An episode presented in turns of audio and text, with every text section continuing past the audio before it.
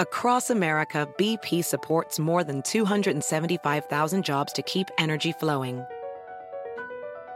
Jobs like updating turbines at one of our Indiana wind farms and producing more oil and gas with fewer operational emissions in the Gulf of Mexico. It's and, not or. See what doing both means for energy nationwide at bp.com slash investing in America. Hacer dinero de manera difícil, como degustador de salsas picantes, o cortacocos, o ahorrar dinero de manera fácil con Xfinity Mobile. Entérate cómo clientes actuales pueden obtener una línea de Unlimited intro gratis por un año al comprar una línea de Unlimited. Ve a es.xfinitymobile.com. Oferta de línea Unlimited gratis termina el 21 de marzo. Aplican restricciones. Xfinity Mobile requiere Xfinity Internet. Velocidades reducidas tras 20 GB de uso por línea. El límite de datos puede variar.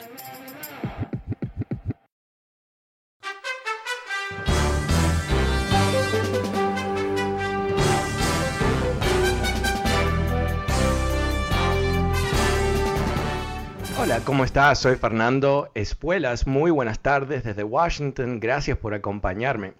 Ah, muchas veces ah, se me, ah, me han preguntado ¿qué está- por qué está Trump eh, todavía haciendo este ruido, por qué, si, inclusive si él quiere presentarse a las próximas elecciones, eh, ¿por qué no eh, pasar página y empezar a avanzar sobre algún tipo de visión positiva para el futuro, ¿no? Crear algún tipo de argumento eh, que pueda atraer a votantes o fieles o quien sea que le dé aliento para presentarse a las próximas elecciones. Pero hay que entender que todo relacionado a Donald Trump tiene un, un costo, ¿no? Tiene una conexión a los dólares. Y el ejemplo quizás eh, más obvio ha sido este Super PAC, Make America Great Again Action. Un Super PAC es una, un comité, una estructura legal que le permite a Trump recaudar fondos, donaciones a través de todo el país con eh, un propósito bastante vago, ¿no? De apoyar estas ideas de Make America Great y todo el resto. Ah, se calcula que él ya ha recaudado más de 250 millones de dólares ah, que dice él se van a utilizar para ayudar a elegir trumpistas al Congreso. Y em, em, leyendo ahora en, Político que eh, eh, a fin de mes se va a hacer un evento en uno de los clubs de Donald Trump, un country club en New Jersey, en donde van a recaudar fondos y el mínimo para entrar a esta cena, va a ser una cena con Donald Trump, va a ser 250 mil dólares. Ah, wow, 250 mil dólares para cenar con Donald Trump, ¿no? Y sin duda no van a tener el más mínimo problema de recaudar ese, ese nivel de, fondos, ¿no? Entonces, eh, ¿cómo podemos pensar esto? Es un negocio, eh, es un negocio, es un mecanismo para eh, levantar grandes fondos que después él puede utilizar casi en forma ilimitada. Quiere subirse a su avión privado y volar por, a través del país y dar discursos. Bueno, puede utilizar, utilizar estos fondos no solamente para pagar eh, el, el, avión, pero para pagarse a él mismo. Eh, eh, este evento que él está llevando a cabo lo está haciendo en su propio club. Entonces, ¿sabes qué va a pasar? Eh, vamos a decir que recaudan 10 millones de dólares. Uh. Y entonces, ¿qué pasa? Bueno, quizás le pagan medio millón de dólares al club de Donald Trump que es de él, o sea que el medio millón de dólares queda en su bolsillo. Y después el resto del dinero, ¿dónde va? Bueno, va a este comité. ¿Quién controla este comité? Donald Trump. De alguna manera, eh, para un señor que tiene un historial literalmente de décadas de diferentes fraudes que él ha cometido, esto es casi como eh, poder imprimir tus propios dólares, ¿verdad? Porque hay millones de personas que lo siguen viendo a él como el gran uh, dios anaranjado y, quieren creer esta mentira del fraude y todo el resto, y él alimenta esa mentira constantemente. Y a, y a su vez, ¿qué hace? Rentabiliza la mentira. Esto no es simplemente una jugada política muy sucia, muy fea, que está debilitando el sistema democrático, sino es, es más que eso. Es eh, eh, una especie de negocio oscuro, una especie de como una mafia, ¿no? Eh, imagínate cómo los antiguos casinos en Las Vegas se manejaban. Había un espectáculo público y después detrás de la, del escenario que había, la mafia, ¿no? La mafia usaba este negocio válido para llevarse dinero en, todo tipo de concepto.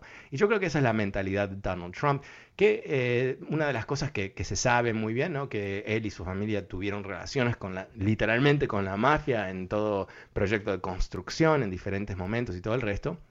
No nos debe eh, sorprender tremendamente que aquí hay una especie de mentalidad ah, estilo mafioso. Bueno, ¿cómo lo ves tú? El número es 844-410-1020, 844-410-1020 si quieres participar de esta conversación. También aprovecho para pedirte un favor. Ah, si te gusta este programa, recomiéndalo a tus amigos y lo pueden escuchar en vivo, obviamente, o también a través del podcast. El podcast es totalmente gratis y lo vas a poder ah, conseguir fácilmente suscribiéndote a través de fernandoespuelas.com, también a través de Spotify y Apple Podcasts. es gratis. Se te envía automáticamente a tu teléfono, a tu tablet, a tu computadora, donde tú escuchas tus podcasts. y ah, bueno, eh, de esa manera puedes eh, engancharte a las 24 horas si es lo que quieres hacer. Entonces, eh, yo creo que, tenemos que ver en, estos momentos de claridad, cuando podemos entender las cosas más allá de la propaganda política, que tenemos un sistema eh, democrático bastante enfermizo, ¿no? Algo que nadie quizás podía haber esperado en este país, eh, la cuna de la democracia moderna, ah, pero definitivamente lo tenemos aquí. Y yo creo que, que, mi análisis de todo esto, eh, mi profundo análisis de todo esto, porque no estoy hablando de, de lo que ha pasado en los últimos años, es que el proceso de reacomodar la economía de Estados Unidos, que se llevó a cabo bajo Reagan. un reacomodo que, le dio una transferencia importantísima de poder y dinero a la gente más rica, a las corporaciones más grandes de este país, versus la clase media. Eso ha generado a través de las décadas, desde los años 80, una especie de estancamiento de los ingresos de la clase media y la clase ah, trabajadora de este país y que ese retraso de ingresos, que lo podemos ver, el, eh, creció pero exponencialmente los sueldos de la gente en la cima de la pirámide de ingresos de Estados Unidos, mientras que la clase media y los trabajadores vieron un crecimiento casi par con la inflación o por debajo de la inflación. Dicho de otra manera, que el poder de compra de la clase media se ha ah, eh, disminuido a través de años. Todo eso ha generado una ansiedad económica en este país muy profunda. Y cuando esa ansiedad es manipulada, ¿no? y en vez de decir la verdad, ¿no? la verdad siendo que ha habido un, ah, tremendo, eh, una tremenda distorsión eh, de los ingresos, porque básicamente hemos creado un mecanismo que si tú estás ahí en la cima, pagas impuestos que son más bajos como porcentajes de tus ingresos, ah, puedes proteger tus, tus, ingresos de los impuestos. Hay una cantidad de beneficios muy importantes que han tenido una repercusión muy importante, muy, muy trascendente. Pero, ¿qué quiere decir esto? Quiere decir que cuando los republicanos, que fueron los que crearon el problema, ¿no? en, primera instancia, eh, culpan ¿A quién culpan? ¿Quién, ¿Quién recibe constantemente la culpa de que no hay suficiente trabajo, no hay suficiente oportunidad o lo que sea? Los inmigrantes, ¿verdad? Los inmigrantes y a nivel más general las minorías. Y esto es eh, algo que los republicanos han vendido a los estadounidenses por muchos años la idea que la razón que alguien ya no tiene trabajo porque se le fue la fábrica o, algo semejante no es porque el gobierno decidió crear mecanismos legales donde si yo tengo una fábrica, la muevo la fábrica a México, la muevo a, China, no solamente bajo mis costos, pero también puedo trasladar el costo de mover la fábrica a mis impuestos. Dicho de otra manera, estoy recibiendo un subsidio para quitar trabajos de Estados Unidos. Esto lo hicieron el gobierno de Estados Unidos. Entonces, eh, pero ¿cómo puedes mantener esta ficción? Bueno, recién en, el corte comercial estoy viendo uno de los grupos más importantes del Partido Republicano, que se llama Club for Growth, diciendo que eh, Biden quiere subir impuestos eh, porque es un radical. Ahora, ¿qué es lo que quiere hacer Biden? quiere retornar los impuestos al nivel más o menos, más bajos, pero más o menos cerca de, al nivel que estaban bajo Clinton. No radical, muy por debajo de como estaban bajo Reagan inclusive. Entonces, eh, ellos quieren transmitir la mentira de que eh, los impuestos, que, ¿qué quiere hacer Biden con estos impuestos? ¿No? Quiere pagar el plan de infraestructura. ¿Qué está diciendo Biden? Tenemos capacidad en nuestra sociedad para pagar el desarrollo de infraestructura en nuestro país. Y eso es que aquellos que tengan más ingresos paguen más. No demasiado, más. Pero eso lo han perfilado como una especie de acto de radicalismo, como que él ha dicho, vamos a, quemar uh, la, bandera enfrente de la Casa Blanca o algo así. Pero eso, eso es parte de esa doctrina que se le ha eh, vendido a la gente de Estados Unidos, esa doctrina de que eh, si le recortan los impuestos a la gente más rica, van a tener mágicamente más dinero para invertir. Esto nunca ocurre literalmente, no ha ocurrido por 40 años, pero se sigue repitiendo. Y hay gente que me llama a este programa, sin duda tú lo has escuchado, que me informa que eso sería algo que, crearía más empleo, aunque se ha comprobado que no es el caso.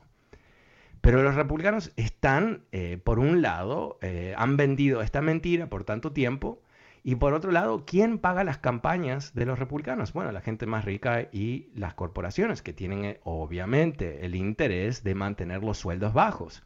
Se ha descubierto, esto lo dijo eh, Alexandria Ocasio Cortés, que uno de los grupos, principales grupos que estaba ah, haciendo campaña en contra de ella en las últimas elecciones, detrás de ese grupo había una gran empresa, una gigantesca empresa, que tiene como interés reprimir los sueldos, porque su negocio es, bueno, cobrar ah, mucho y pagar poco a sus empleados ah, y de esa manera eh, crear más rentabilidad. Yo creo que lo que estamos viendo aquí Ah, por mucho tiempo ha sido la compra del Partido Republicano por parte de eh, grandes capitales de este país. Y no digo que los demócratas están ahí con las manos limpias como santitos y todo el resto, ¿no? Eh, hay un enganche muy real entre sectores corporativos y los demócratas también. Pero la diferencia, ah, una vez más, es altamente importante entenderla. Los demócratas tienen un concepto que no es eh, ideológico, es ideológico, pero eh, tiene como base un concepto económico que dice que el crecimiento de una economía se, se manifiesta a través de qué? De la demanda de esa economía. Dicho de otra manera, si tú tienes millones de pobres que no pueden consumir, bueno, no vas a tener una economía muy pujante, ¿no? no vas a tener mucho crecimiento económico, porque la gente más rica solamente consume límites, se limita su consumo, ¿no? Una persona muy rica no va a tener 30 casas, ¿no? No va a reemplazar 30 compradores de casas, no va a tener 30 automóviles, no va a irse de vacaciones millones de veces por semana, ¿no? O sea, eh, necesitamos una base de la pirámide muy amplia y esa base a su vez puede consumir y ese consumo genera aún más crecimiento económico y eso crea el ciclo positivo ah, que eh, permite el crecimiento económico. Caso contrario, eh, esta idea de darle más y más eh, beneficios a la gente rica no nos ha dado un gran boom de inversiones no hemos visto una explosión de nuevas empresas y todo el resto. Hemos visto lo normal, pero no, definitivamente no se vio ese tipo de efecto ah, después del gran recorte de impuestos que los republicanos nos prometieron cuántas veces en voz alta ah, que iba a ser una especie de mana del cielo, ¿no? que esto iba a generar ah, crecimiento sin límites y todo el resto.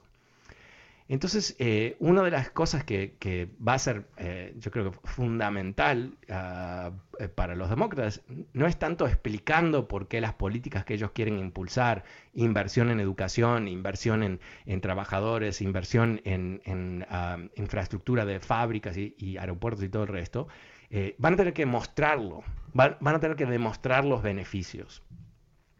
Porque yo creo que estamos frente a una sociedad tan, tan grande, un país tan grande, con una división, una fragmentación muy profunda de los medios, donde ya no hay ah, la posibilidad, como se hacía antes, ¿no? Eh, que poníamos el, noticiero a las 6 de la tarde o a las 7 de la tarde y básicamente un tercio del país veía un noticiero, otro tercio venía, veía el otro, etc.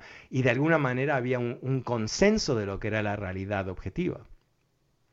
Estamos frente ahora a... Perdón, me olvidé de dar el número de teléfono. Es, el 844-410-1020 si quieres participar de esta conversación. 844-410-1020.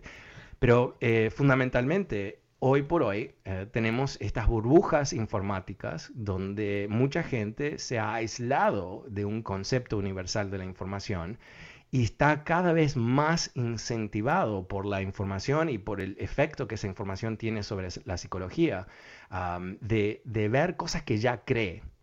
¿no?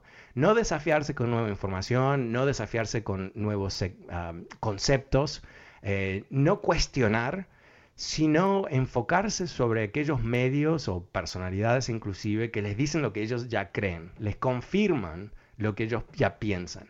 Y como les está confirmando eso, en vez de decir, hmm, bueno, pero quizás hay del otro lado de la moneda, ¿qué hay del otro lado de la moneda? ¿O, qué, más puede existir en este concepto que yo no estoy pensando? Se lo creen y se sienten muy satisfechos de pensar de esa manera. Eso lo vemos, por supuesto, no solamente en, el mundo eh, real, pero también lo vemos en, Twitter, ¿no? En este, esta plataforma tan poderosa en la difusión de ideas políticas y de conflicto y de análisis y todo el resto, donde hay como diferentes versiones ah, de, la, realidad que se están empujando por diferente gente. Y yo hago eh, el eh, honestamente es un poco un esfuerzo, eh, no lo digo esto de forma de, víctima, pero eh, yo sigo las cuentas de varios, ah, más que republicanos, extremistas de la derecha para entender qué es lo que ellos están empujando todo el día, ¿no? Y digo que es un poco difícil a veces y bastante desagradable porque... Ah, mi tentación de responderles y debatirles y decirles por qué están equivocados y darles las cinco pruebas del por qué es total, pero también sé que es completamente inútil que no es algo ah, que realmente va a tener ah, utilidad más allá de generar más conflicto. Pero también eh, me pongo en el papel de, aquella persona que está recibiendo este tipo de información ah, sin un criterio crítico, ¿no? sin filtrar, sin entender que eh, de alguna manera hay aquí un, un intento de disfrazar la verdad, porque hay, intereses políticos y económicos y sociales inclusive que eh, han amparado lo que es una campaña de mentiras sin igual en la historia de Estados Unidos sin duda. Ah, pero es algo que eh, lo vemos en otros países, ah, ah, lo vemos en, países como Rusia, donde hay todo un intento de distorsionar la realidad, a tal punto que años atrás liquidó la prensa independiente de Rusia y forzó la venta de periódicos, de canales de televisión y radio a grupos amigos que a su vez han aplastado cualquier tipo de opinión contraria. ¿no? Esto lo vimos también en Turquía, donde Turquía pasó de ser una democracia, ahora un país autoritario con el mismo esquema. Hungría, etc. Entonces, eh, estas cosas son parte de un patrón ah, de comportamiento por ah, regímenes autoritarios y estamos viendo las manifestaciones, no el régimen todavía, pero llegamos bastante cerca con Trump, eh, la manifestación ah, en Estados Unidos. Y eso es lo que eh, gente muy sabia dice, ¿no? ¿Qué pasa eh, con el próximo Trump, ¿no? Trump, por todo su brillantez en comunicar, eh, también un tipo bastante eh, feo, ¿no? O sea, con un, historial muy feo, con modales que son muy desagradables, eh, obviamente con, una persona no culta, una persona no muy sofisticada, no, digo estúpida, ¿no? Pero no, no sofisticada. y alguien que está dispuesto a quemar su propia posición si, si, de alguna manera eso pone en llamas al enemigo, ¿no? Pero el próximo Donald Trump eh, sin duda va a ser alguien mucho más brillante, mucho más preparado, más, eh, diría, eh, inclusive mejor actor. Y eso yo creo que es fundamental ¿no? Ah, para entender el riesgo en el cual estamos, porque ese, ese va a sacarle provecho a todo el trabajo que hizo Trump, ¿no? La gran mentira, la idea de que la democracia no funciona, la idea de que los, los demócratas no son el opositor político, sino son el enemigo. Y no solamente son el enemigo, pero no son patriotas. Y no solamente eso, pero como ha dicho Trump y como ha dicho uh, Tucker Carlson en Fox News, ¿no? Los demócratas están trabajando en importar un nuevo electorado, ¿no? Esta mentira de reemplazar a los blancos con la gente de Sudamérica y todo el resto, de, Latinoamérica, eh, es una mentira muy, muy uh, poderosa y muy fea. En, en, las manos y en la boca de Trump, eh, por supuesto es muy poderosa, lo podemos ver, pero no es trascendente porque él no tiene esa capacidad de, atraer nuevos votantes, eh, él solamente puede profundizar el apoyo que tiene, pero como hemos visto hay un techo en su apoyo, que lo vimos en las elecciones sin duda. Esto es lo que se teme que va a haber alguien como Josh Hawley, ¿no? Ese es el senador de Missouri, eh, muy pintón, con sus lindos trajes y, su pelo y todo el resto, y él fue a Yale y, Stanford, o sea, tiene una educación de primera línea. ¿Y qué es lo que él hace? Él miente con una facilidad que es asombrosa él eh, ha distorsionado su papel en el alzamiento que copó el Capitolio, eh, ha desmentido lo que todos podemos ver, ha desmentido su papel en incentivar ese tipo de malestar. Ah, ¿Y qué hace? Muy ágilmente ahora se quiere posicionar como un populista de la derecha, enfocado en la clase media y esto y lo otro. Obviamente se está presentando eh, a, a una candidatura ah, muy, ah, muy obvia, ¿no? Como un trumpista sin Trump. ¿Y estaremos preparados para eso? Bueno, no sé. Eh, bueno, vamos a las líneas. Vamos con Mónica. Hola Mónica, buenas tardes, ¿cómo te va? Ah, buenas tardes, Fernando. Eh, este, quería hacer un comentario. Hubo, hubo un punto que tocaste este, en cuanto a los inmigrantes y este, quería comentar. Hubo un artículo en Los Angeles Times en, noviembre del año pasado eh, en donde hablan este, de, de, em, de la crisis que hubo. Um, que este, bueno, el artículo lo escribió Greg Nava, que él es director de cine. Y, sí, sí, lo conozco. Este, y él, él explica Ah, ok. Bueno, él explica que, que, este, que, que cuando fue la Gran Depresión, este, se acusó a los inmigrantes de que ellos fueron la causa de la Gran Depresión. Este, y esto provocó que se, otra vez que se hiciera el odio y, y deportaron no solo a mexicanos, sino a gente que, que era ciudadana, gente que era nativa americana, o sea, millones de familias destruidas, uh, y este, y digo, o sea, es, eh, si sigue este odio y esto, pues, pues sigue el riesgo de que, este, si renace este odio, pues este, corremos el riesgo de que nos pase igual.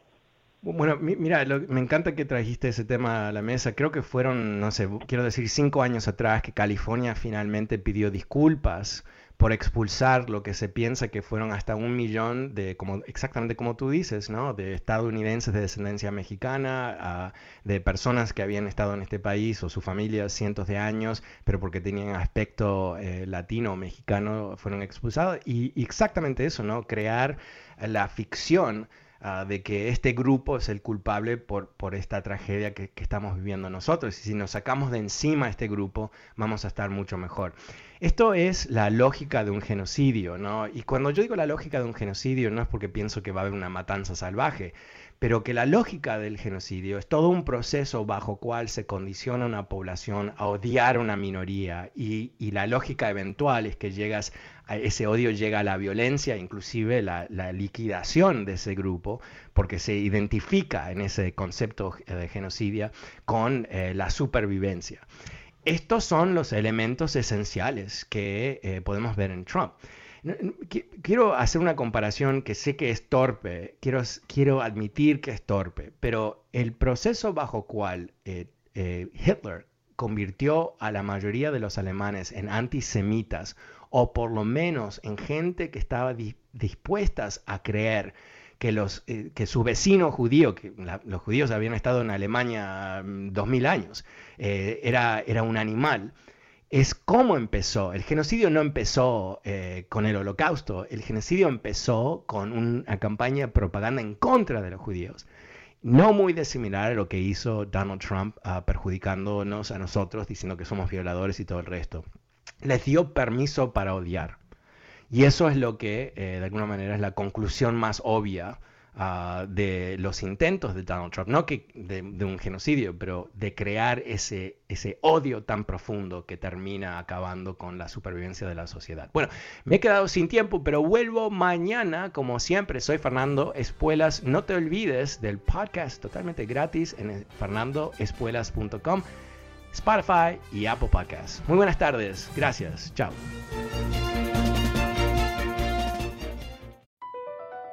BP added more than $70 billion to the U.S. economy in 2022 by making investments from coast to coast.